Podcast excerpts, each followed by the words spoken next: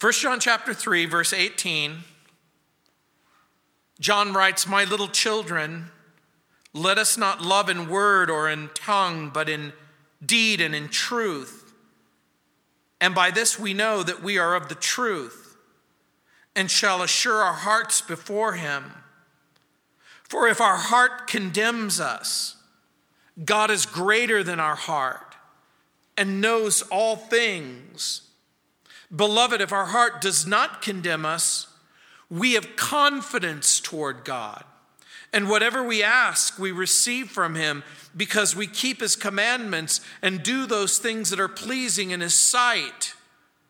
And this is his commandment that we should believe on the name of his son, Jesus Christ, and love one another as he gave us commandment. Now, he who keeps his commandments abides in him, and he in him. And by this we know that he abides in us, by the Spirit, whom he's given to us. Remember, one of the questions that's asked and answered in this little epistle is how can a person know that he or she is truly saved? How can you know that you've been redeemed? How can you know that you've been forgiven? How can you know that you've been reconciled? In this chapter, John warns us that the person who lives in ongoing perpetual sin is not of God in verse 6 at the end of the verse, in verse 8 and in verse 10. And so John exhorts the reader to love his brother, not like Cain in verses 11 through 15, but rather adopt a willingness to sacrifice and, if need be, lay down our lives for others in verses 16 through 18. So, the confirmation of Christ in our lives, the confirmation that Jesus is inside of us, living inside of us, begins with a heart of compassion that leads to a heart of assurance, that leads to a heart of confidence. And so John says, we walk in truth, we walk in obedience. We walk in love. The person who doesn't have a right relationship with others is going to suffer in their relationship with God. That very simple truth should not shock you, it should confirm inside of you the truth of what John is saying. The believer who walks in love enjoys the benefits of truth and peace with God. So, John wants the believer to have assurance in their heart. And by the way, a great threat to assurance in the heart is guilt and a condemning heart. A condemning heart is one that robs the believer of joy and peace. Another term for the condemning heart is the accusing conscience. Paul talks about it in the book of Romans. He, he talks about this moral organ that's inside of us. And this moral organ, your conscience, motivates you to do what's right. And so it, it, talks about either accusing or excusing our actions. And sometimes the heart accuses us rightly and sometimes wrongly. But in Jeremiah chapter 17, verse 9, it says, The heart is deceitful above all things and desperately wicked. Who can know it? When the Bible's speaking of the heart, it's not talking about the organ in your chest that pumps blood throughout your body, it's talking about the inner emotions and convictions and will. The only reasonable answer to John or Jeremiah chapter 17, verse 9, the heart is deceitful above all things and desperately wicked. The only reasonable answer to who can know it is God Himself. God alone can plumb the depths of your heart, seek the recesses that are inside of you. And so, I'm sure that your heart has condemned you at some point in your life. Each and every person within the sound of my voice has had an experience inside of their heart where their heart was telling them that something wasn't quite right. And it was either fair or unfair.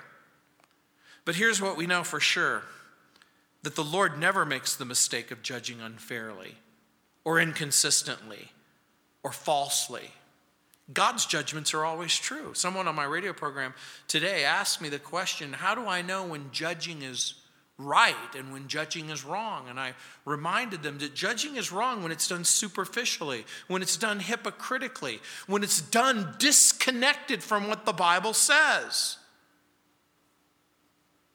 Warren Wiersbe writes No Christian should treat sin lightly, but no Christian should be harder on himself than God is, unquote.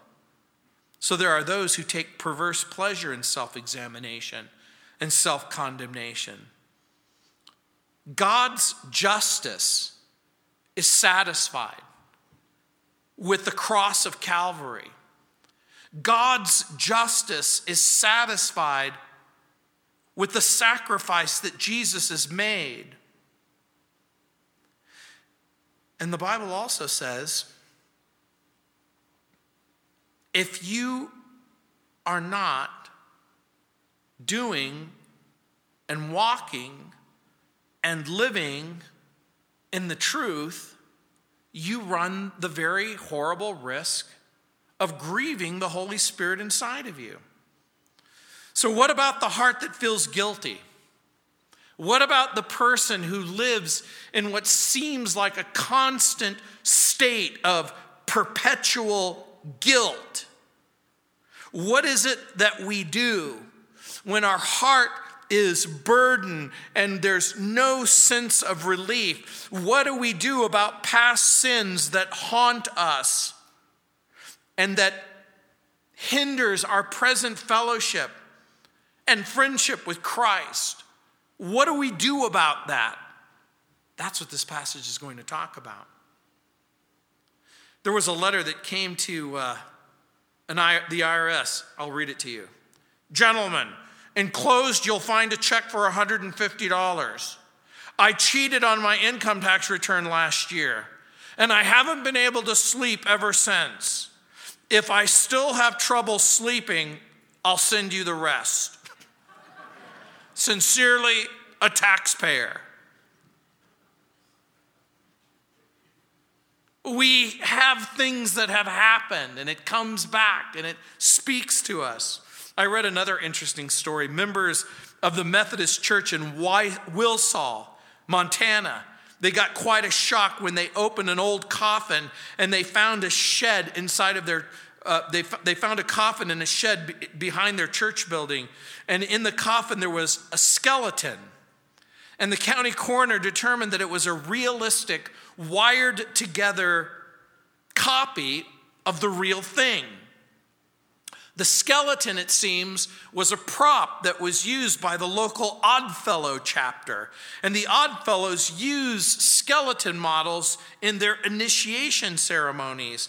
And there'd be a lot more surprises in our churches if the hidden skeletons of our past all of a sudden popped out, if all of a sudden in the hearts of the people in this room, the hearts were suddenly open and you, be, you were exposed of all of the things that you've ever done, people would look at each other and they would go, oh, oh.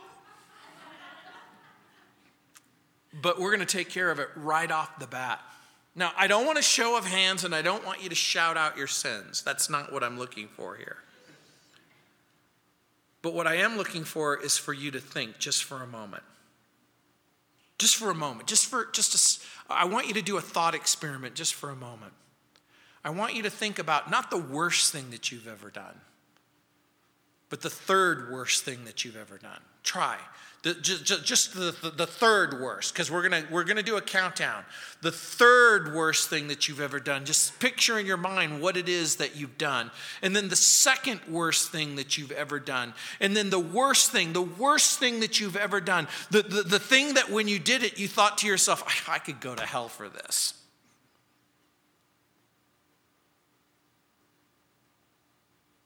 And then I'm going to let you know. That God's willing to forgive.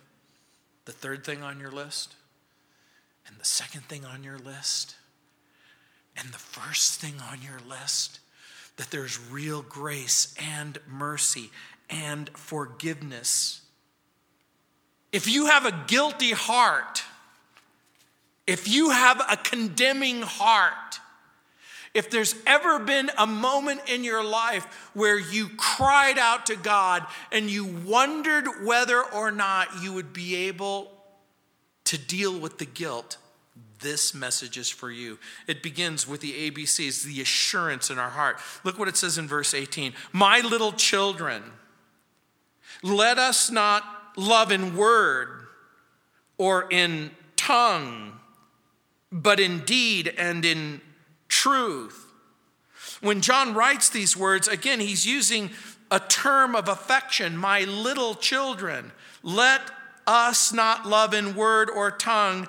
He is he's linking our assurance once again to this issue of love. One of the key thoughts in chapters 3 and 4 and 5 is sonship or relationship which results in a new nature inside of the believer.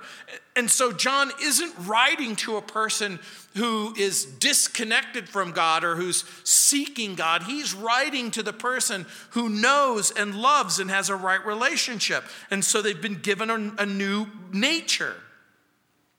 True Christianity isn't simply a matter of having the right doctrine or the right speech.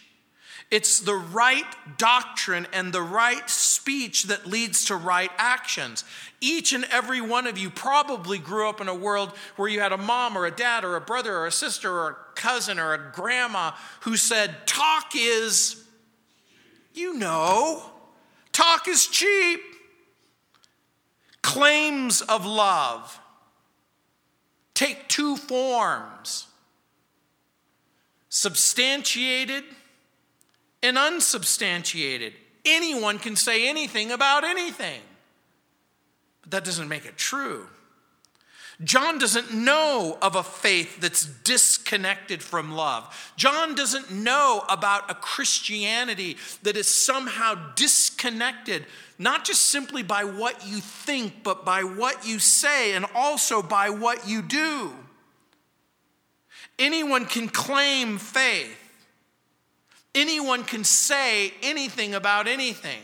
But that doesn't make it true. True love is expressed in action, and the fruit of living faith is what you actually do. And so, this is why John argues that the person who sees his brother in need and has the ability to help and doesn't help in verse 17, that that person has every reason to believe that the love of God doesn't abide in them. Love isn't simply lofty language, it isn't just vague sentiment. And when I use the term sentiment, I want you to know exactly what I mean by that. Sentiment is emotion without commitment.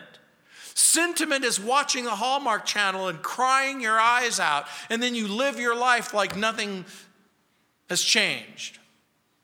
It's the kind of sentiment that doesn't actually result in a change. It begins with feelings of compassion and concern inside of the heart, and then it continues with a tangible and a substantial sacrifice. It means that you really are who you say that you are. I heard a story today about a man who desperately wanted to get a job. And this wasn't a lazy guy. This wasn't a guy who was just sitting around and, and, and not trying to find a job. This was a person who went to the employment office at the beginning of the week. And then he spent the rest of the week diligently looking for a job, diligently looking for a job. And he couldn't find a job. And he looked for a job for 12 months and he couldn't find a job. He would go in and in the 13th month and in the 14th month, the clerk sort of locked eyes with him and he locked eyes with him. And, and he goes, I think I have just the job for you. He goes, but it's not in your job description. It isn't, wasn't on your resume and it's, it's way outside of anything that you've ever done. And I'm not even sure I should, should think about it, but I think you're the pers- perfect person for the job. And he goes, I am so desperate for a job. Just tell me what it is. He goes, Well, the local zoo lost their monkey, and the, but while the monkey's starting to, before he gets here, they need someone to just dress in the monkey suit and, and just stall until the monkey can get there. You have to be there at 8 o'clock in the morning to put the suit on, and then you have to report for duty at 9 o'clock. He goes, I'll do it. So he goes and he puts on the suit and he's amazed at how real it looks. And, and he's amazed and, and he goes out and, and he starts doing stuff and, and just having fun with the people. And 10 people will show up, 15 people will show up. He'll do the monkey see, monkey do. Pretty soon he's on the trapeze, he's doing tricks. 20 people, 50 people, 100 people, 150 people show up at the he's the most popular attraction at the zoo. They're even thinking about canceling their order on the monkey and so he's doing this high wire trapeze and he falls into the pit right next to him and it's the lion's pit. And the lion starts approaching it just looks at him and looks and, and, and starts inching his way towards him. And the, the guy just starts backing up and backing up. He doesn't know what to do, he, he doesn't know what to say. He's getting ready, and, and he goes, Wait! And he hears a voice whisper, Shh, shut up. You're going to get us both fired. But I think that that's kind of the way Christianity is often. We pretend to be something that we are not, and we get so used to playing a role. There's a comfort in the role, but something is desperately missing. Consider the people that God has placed in your life. Ask yourself the question what does love require from me towards my wife, towards my children, towards my husband, towards my family and my friends. In verse 19, it says, And by this we know that we're of the truth and shall assure our hearts before Him. John offers proof that we are of the truth, and by this we know that we are of the truth. And so he says, This is how we know that we have a right relationship with God, that we're walking in the truth and we have assurance. And I want you to look closely at that little word in verse 19. And by this we know that we are of the truth and shall assure. That, that interesting word in the original language means to soothe, to persuade. It has the same meaning as our modern word tranquilize. You know what tranquilize means it means to sort of medicate into a kind of a peaceful state. And so he says, and by this we know that we're of the truth and shall assure that that which will medicate, assure, tranquilize, calm the heart inside of us. John is describing a heart condition that everyone can possess. God doesn't want us to live in a constant state of fear and uncertainty concerning our standing with God and our standing with Christ and our standing with each other. So, where do you stand with God?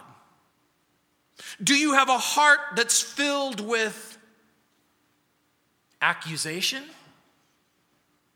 or assurance? And so this becomes something really important to you because when your heart inside of you says you're a phony, you're a hypocrite, you're not real, you're not a real Christian. Look what it says in verse 20.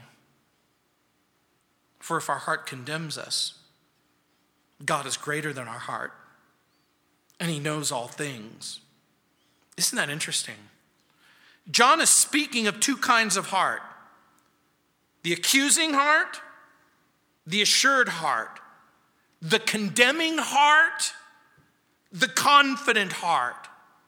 And the word condemn, for if our heart condemn us, it suggests accusation, blame, fault. The word condemnation means the judicial pronouncement of guilt for crimes that you've been committed. The word condemnation is the same word that would use to describe a judge who brings down the gavel and says guilty. That's what he's talking about. If your heart declares that you're guilty, puts you down. And by the way, Believers as well as unbelievers face this problem the problem of guilt. The problem of guilt is so enormous that for many people, they live in constant fear, constant terror.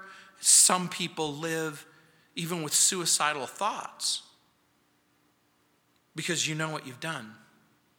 You know what's inside of your heart. You know that something's not quite right. You know that if you're not praying, if you're not fellowshipping, if you're not growing, if you're not learning, if you're not maturing, if you're not walking in obedience, you distance yourself from the Bible, you distance yourself from the truth, you distance yourself from other believers, you isolate yourself, and you distance yourself.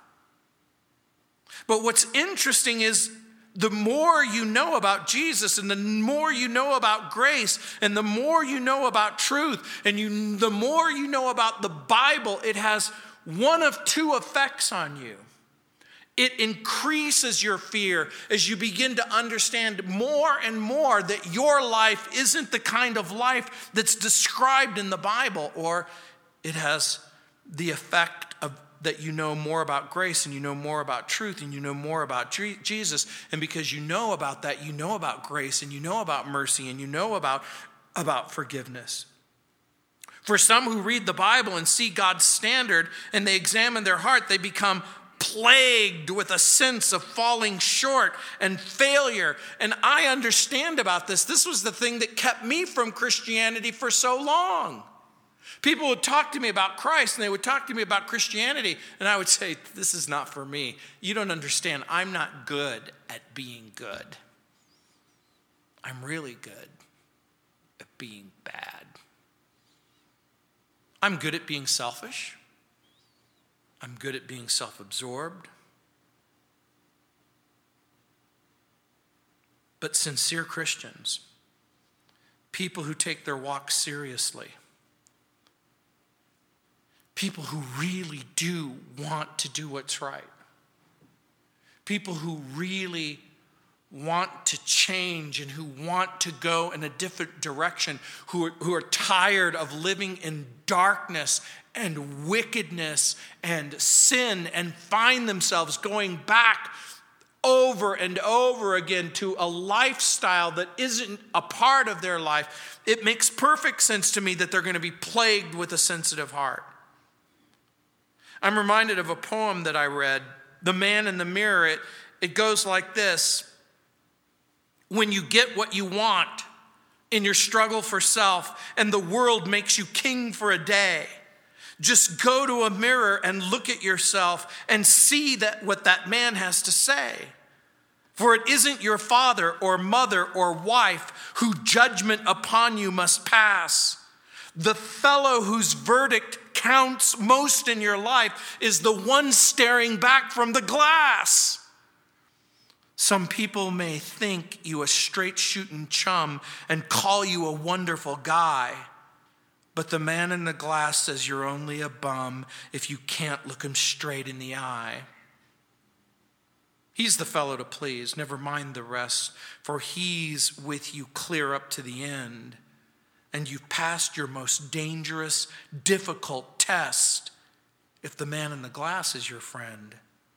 You may fool the whole world down the pathway of years and get pats on the back as you pass, but your final reward will be heartaches and tears if you've cheated the man in the glass. This isn't something just specific to Christianity. It was Socrates himself who said, To thine own self be true. There is someone, whether you like it or not, that you have to be honest with. The psalmist knew about it when he said, For innumerable evils have surrounded me. In Psalm 40, verse 12, it says, My iniquities have overtaken me so that I'm not able to look up. They're more than the hairs on my head. Therefore, my heart fails me. The psalmist said, I know what I'm really like, and I'm overwhelmed by my wickedness. Every Christian has this problem. It's the competing voices. It's a kind of trial with our heart as the accuser. ourselves as the defendant, and God as the judge, or law as the judge, if our heart condemns us, we're distinct from our heart and stand, as it were, outside of it. John Stott says it must assure or reassure and pacify our heart's misgivings. You see, our conscience isn't infallible. Your conscience doesn't always know what's right. It just, it just encourages you to do what's right. I've used this illustration over and over again. Your conscience is a moral organ, it's like your stomach. Your stomach doesn't know what to eat. It'll try to absorb, it'll try to digest whatever you throw down there. You have to make the choice about what you're going to put in your stomach. And your conscience informs you, motivates you. Just like your stomach motivates you to eat, your conscience motivates you to do what's right, but it doesn't always know what's right. And that's why you have family members and friends, and maybe even you yourself have sometimes said in your life, This is right for me. You ask them, Why are you doing this? Why are you involved in this sin? Why are you involved in this wickedness? What can you do with an accusing heart? John offers the solution. God is greater than your heart. In what way? Because he's greater. And what else? Because he knows all things. He's offering two things. We confess our sin to God, we place our sin and failure under the blood of Jesus. We recognize the greatness of our failure, we recognize the horror of our sin. We turn our attention away from our failure toward God's mercy and God's grace and God's forgiveness. And then the voice of failure says, God's grace isn't enough. God's mercy isn't enough. God's forgiveness isn't enough. And John says, No, God's mercy is as God is, is as great as God is great. His grace is as great as He is, and His forgiveness is as great as He is. The love of God has been made manifest in the sacrifice of Jesus. So grace and mercy are available in Christ. God didn't save you because you're good or worthy or because you deserved mercy and grace. Jesus comes into the world and He rescues sinners. In the Old Testament economy, I love the illustration.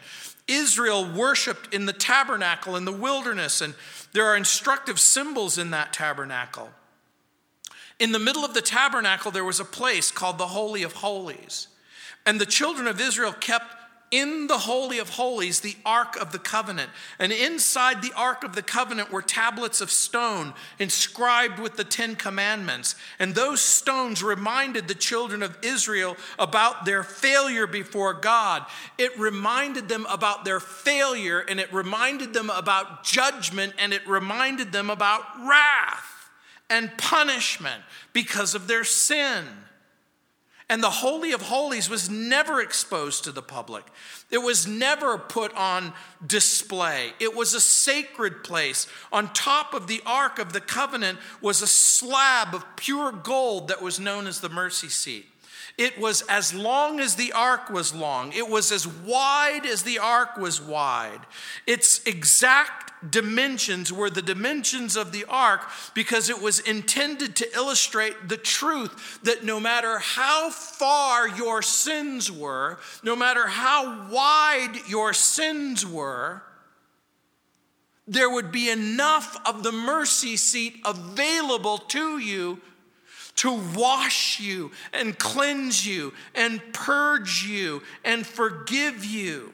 The grace of God, the mercy of God is as great and as wide as is necessary. In Psalm 103, verse 10, it says, He has not dealt with us according to our sins. He hasn't punished us according to our iniquities. For as the heavens are high above the earth, so great is His mercy towards those who fear Him. As far as the east is from the west, He has removed our transgression from us. The Bible story is there's a solution to guilt, it can go away. There's one dimension that's not given in the mercy seat How thick? How thick is it? I believe the reason we're not told is because God's mercy is always enough. It's thick enough to address your experience. So, John's answer to the condemnation of our heart God's greater. God knows. Think about that for just a moment.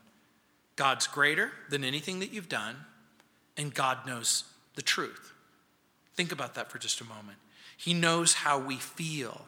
He knows how we feel inside. He knows the truth, whether we're sincere or insincere. The Lord knows your heart. The Lord even knows when your heart condemns you. The Lord knows whether or not you're ashamed or you're proud. He knows whether you feel worthy or unworthy. He knows whether you think you deserve or don't deserve His grace. He knows whether or not you're speaking foolish things and stupid things and broken things. God knows everything. He knows everything that you're thinking and everything that you're done. We know that the Bible says that God is omniscient. There's no new information that you can give to God. There's nothing that could ever happen or has happened where God in heaven always said, Oh, I didn't see that coming. That never happens. He is completely aware and has always been aware and is never taken by surprise. The Lord knows what you did 40 years ago, if you're old enough. He knows what you did 30 years ago, or 20 years ago, or 10 years ago, but He also knows what you're going to do tomorrow, and day after tomorrow, and five years from now, and 10 years from now, if you happen to live. He knows every moment of every single day, of every single moment of your life. And that should terrify you or give you assurance.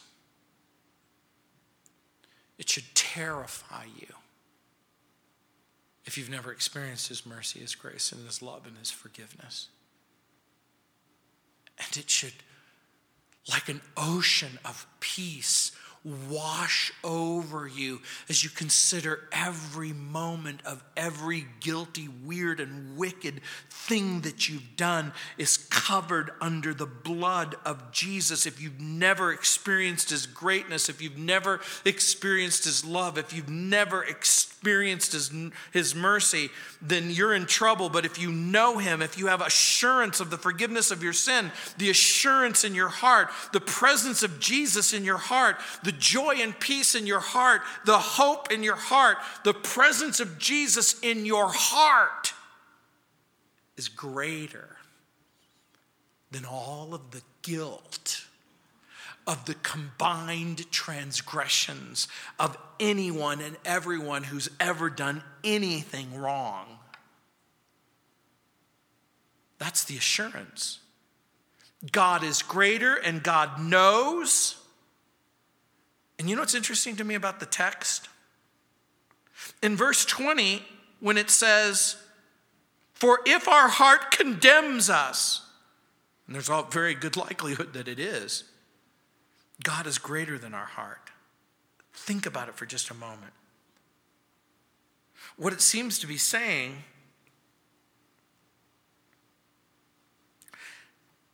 is that no matter how great the guilt, God's mercy is greater.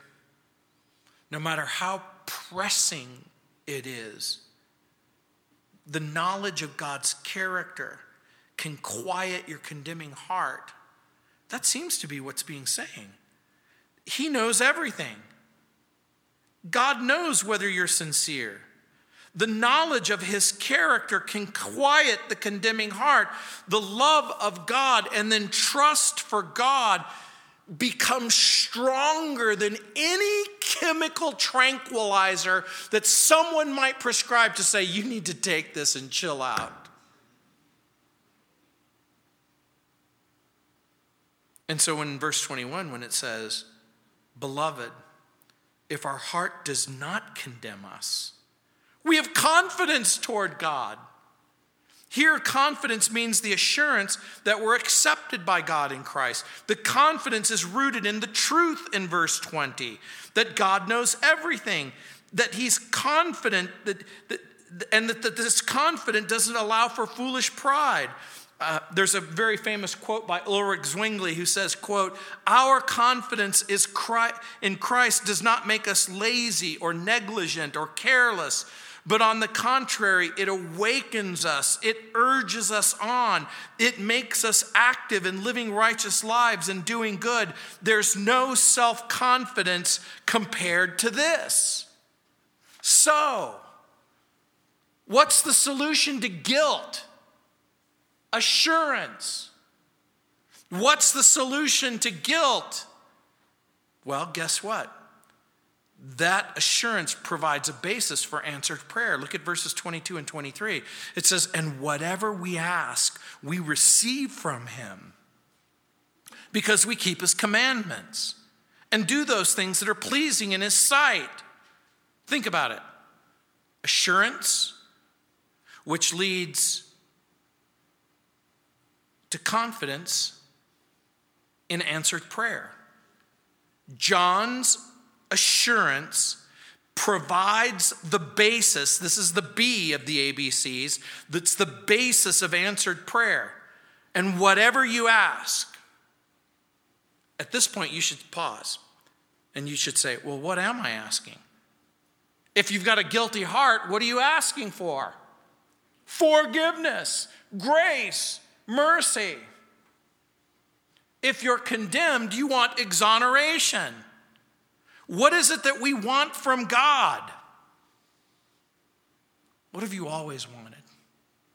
Forgiveness, hope, peace, cleansing, a brand new start. And what an incredible statement. And whatever we ask, we receive from Him.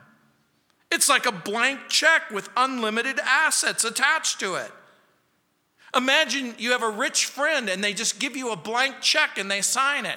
And you go, How much can I make it for? And the person says, Dream big, think big, think as big as you can possibly think. And then think a little bit more. It's, it's the kind of, of, of definition of prayer. And whatever we ask, we receive from Him. Why? Because we have assurance and confidence. Why? Because we love Him. Why? Because we love each other. Why? Because we're walking in the truth. Why? Because we're obedient. This becomes the definition of prayer. Prayer is more than just simply talking to God, it's specific conversation about specific things. And so, again, I want hope, I want grace, forgiveness, peace, cleansing. And by the way, one of the reasons, maybe the greatest reason, that our prayers are hindered is because the presence of guilt in our heart. It's the voice that whispers in your ear hypocrite, liar, deceiver. You thought those things, you did those things, you saw those things, and now you're coming to God and you're praying when your life is just marked by wickedness and guilt? Again, that's why he says you need assurance in your heart that your sins are forgiven. Our prayers can be hindered by guilt. It can be hindered by unconfessed sin in Psalm 66, verse 18, where it says, If I regard sin in my heart, the psalmist said, You don't hear me.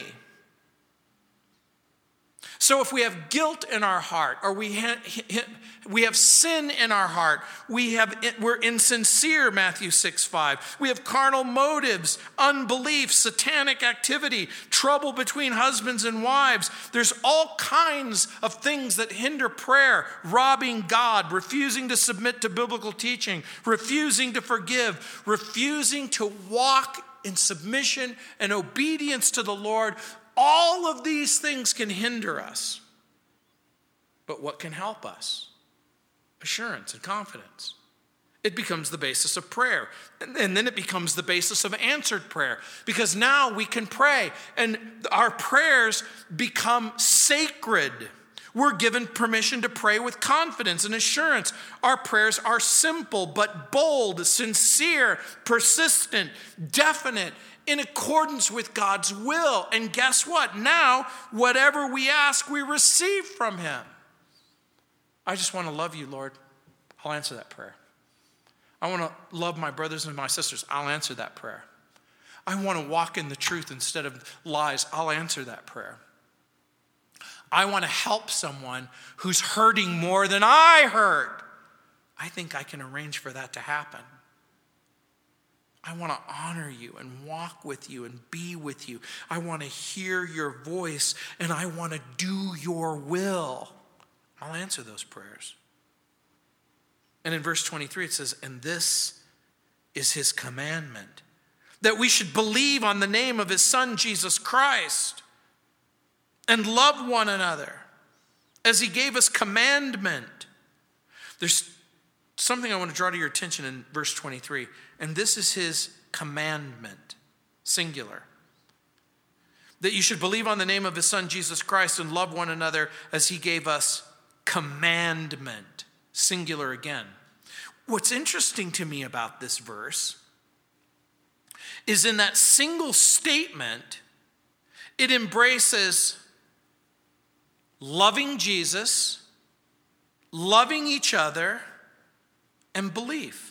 And this is his commandment that we should believe on his name. The word believe is very interesting. The word believe here means more than just acknowledge, it means more even than just to confess. It means to trust in and to rely on and cling to. So, what does it mean to believe on the name of his son, Jesus Christ? It doesn't mean simply to believe, oh, I think God's son's name is Jesus. That's not what it's talking about. I think what it means, it means to believe everything that's been revealed in the Old Testament and the New Testament about who Jesus is, his nature, his character, his mission, his death, his resurrection, his ascension, his return. It means to believe everything, everything, everything that's been revealed about Jesus in both the Old Testament and the New Testament. And so, here for the first time in John's epistle, we have a combination of faith and love joined together in an inseparable singular commandment that's joined with faith, believing. And so,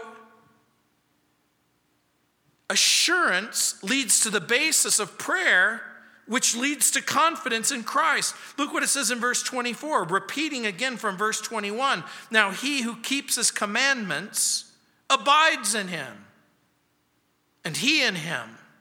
And by this we know that he abides in us by the Spirit whom He's given to us.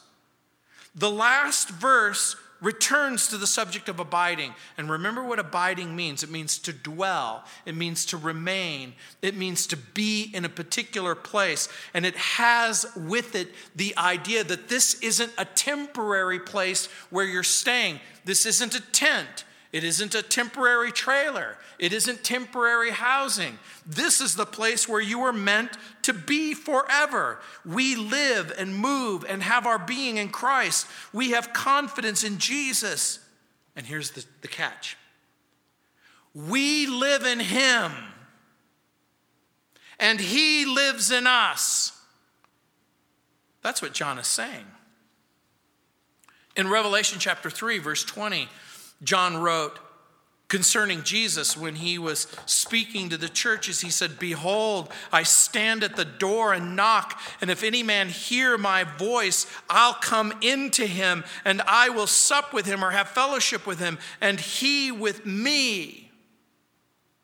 This is what abiding means it means friendship and fellowship. In Luke 24, after Jesus rose from the dead and on Easter Day, Resurrection Sunday, he took a trip with a couple of guys and, and they started walking along a road. And Jesus began to recount to them all of the fulfillment of prophecy. It says he began to expound from Moses and the prophets everything concerning the Messiah, how he had to suffer and die and come back to life. And it says, when the sun set, the two travelers invited Jesus to come in and abide with us. And so he went in at their invitation. And then the most strange and wonderful thing happened. When Jesus went into their home, the Bible says he took bread and he broke it. And they immediately knew who he was. I want you to think about this for just a moment. The guest, he's invited in, becomes the host. Have you ever had a situation where you invited somebody over to your house and they just sort of took over? They just sort of took over. They pretend you you made the statement, "Hey, mi casa es tu casa," and they believed you. Your refrigerator became their refrigerator. Your bedroom became their bedroom. Your stuff became their stuff. They literally came in and they took over. That's exactly what Jesus does when you invite him into your heart. He comes in and he takes over. And he begins to address the difficulties in your life, and he begins to address the problems in your life, and he be, begins to address the issues of the past, and he begins to address the issues in the present, and he begins to address the issues of, of guilt. And the Bible says that when you become a Christian, Jesus comes in and he, he lives inside of you and that the Holy Spirit takes up residence in you. In Romans 8 9, it says, But you are not in the flesh, but in the Spirit, if indeed the Spirit of God dwells in you. Now, if anyone does not have the Spirit of Christ, he is not his. Assurance and the basis of prayer and the confidence will never be real if Jesus isn't real and if the spirit inside of you isn't real. And so John speaks of this mutual abiding, one in the other. He in us, and us in him. Here's what John is basically saying No one, no one, no one can claim that he abides in Christ unless he or she is obedient in at least three basic areas. Over and over again, he said to us, Number one, you have to believe and trust in the Lord Jesus. Number two, you have to love the brothers. And number three, moral righteousness. That is, I'm not talking about you're perfect. What I'm talking about is what John is talking about. He's saying that Christians inside of their hearts want to make a commitment to do what's right once the revelation is known of what is right. So, abiding in Christ isn't some mystical experience. It's not just simply some subjective feeling. It's not a sense of well being. It's not an altered state of consciousness. It's not a mystical revelation or a mystical experience that you claim where you go, Yeah, you know, I was smoking or I took LSD or I did this or that and I had this vision of God. What John is basically saying is I don't care what you've experienced. If your experience doesn't include acknowledging what Jesus has done, if your experience doesn't include a real love for God and a love for each other, if your experience doesn't include a profound and deep change of heart where you want to live your life differently, then you can't say that you abide in Christ. Abiding in Christ includes confessing Jesus, cooperating with what he said about himself, and change. So, what does the Christian do with the condemning heart? Here's what you do if you're plagued by guilt, if your past comes up and rears its ugly head and says, phony, liar, hypocrite, we can claim God's forgiveness in Christ. We recognize His grace and mercy is greater than any failure or any guilt because God knows everything. Because God knows everything, Christians can trust that God understands and that He has made a provision for you. He knew exactly who you are, and He knew exactly what you would need, and He would make the exact provision that would be necessary. What do we do with the gnawing accusation that hounds us and, and preys uh, on us? We don't ignore it, we don't rationalize it, we don't excuse it. We set our hearts on Christ. We remember the gospel. We remember the attributes of God. We remember that God is able to make promises and keep promises. And then we set our hearts on God's love. And when we feel guilty, we mind ourselves, we remind ourselves that God knows everything. He knows our motives, He knows our actions. Have you ever noticed that you judge other people by what they do, but you judge yourself by what you mean? Well, I know what I meant. See, God knows exactly what you meant each and every time. And when we feel guilty, and we remind ourselves that God knows everything, when we hear the voice of assurance and we hear the voice of confidence, and then we hear the voice of guilt screaming and accusing, we allow the voice of God and faith to drown out the other voice. Where God shouts, I'm greater. My mercy's greater. My grace is greater. My forgiveness is greater. So, what's the point of the passage? Don't be too hard on yourself. Don't let guilt overwhelm you. Be overwhelmed by God's love. Be overwhelmed by His mercy and His grace. Be overwhelmed by his forgiveness. Focus on the Father rather than on your failure. Choose to focus on Christ rather than condemnation. Choose to focus on the presence of the Holy Spirit in your life to help you defeat the flesh. Assurance, prayer, confidence. Do you know what all of those things do? They bring you into the presence of God. And when you're in the presence of God, you're able, like it says in the book of Colossians and Ephesians, to know that God has chosen you, He's adopted you. He's accepted you. You are accepted in the beloved. God knows everything, verse 20. God, you know that his love for you remains unaffected by your own fickle heart. I don't feel saved. You know what? Your salvation isn't based on how you feel. I don't feel right. God's made me right in Christ. I don't feel forgiven. Jesus said that he forgives you.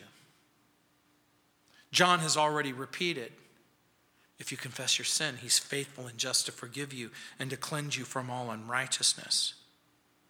Confidence should never become an excuse for self righteousness or pride or cockiness or irreverence. Confidence and assurance should never become an excuse for rebellion and disobedience. You know, i I found an interesting Roman coin. I don't own the coin, but I did see it. What's interesting about this coin is on the Roman coin, there's a, there's an altar and a plow.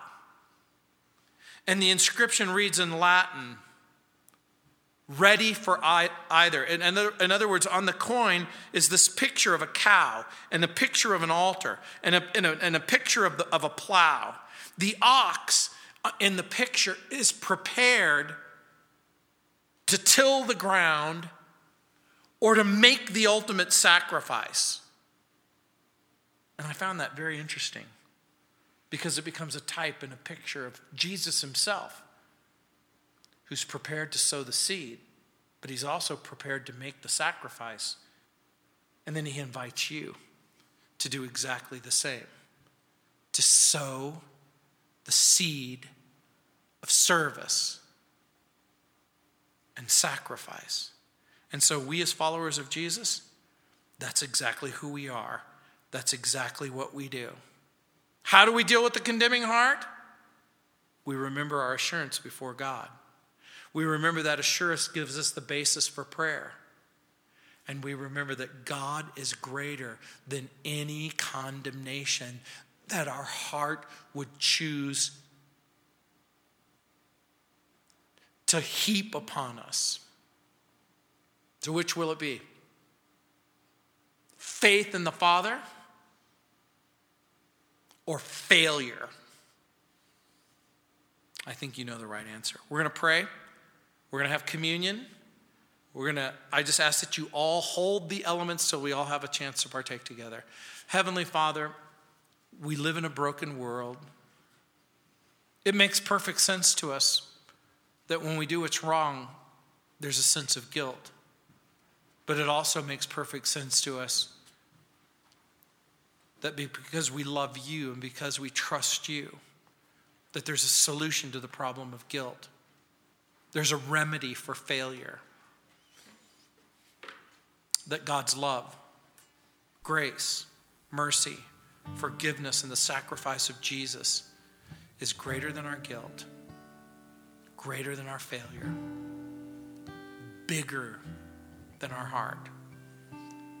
And so, again, Lord, we pray that even as we prepare for communion right at this very moment, that, Lord, you would prepare our hearts. Lord, we pray that we would be open, willing, able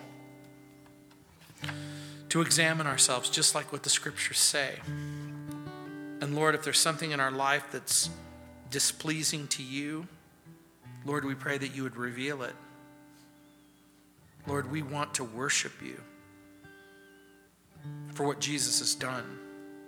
Lord, we want to participate in, in a witness that what you've done for us and how you've defeated death and how you've given us eternal life, all of that is wonderful. But Lord, we also know that you want to give us a victorious life.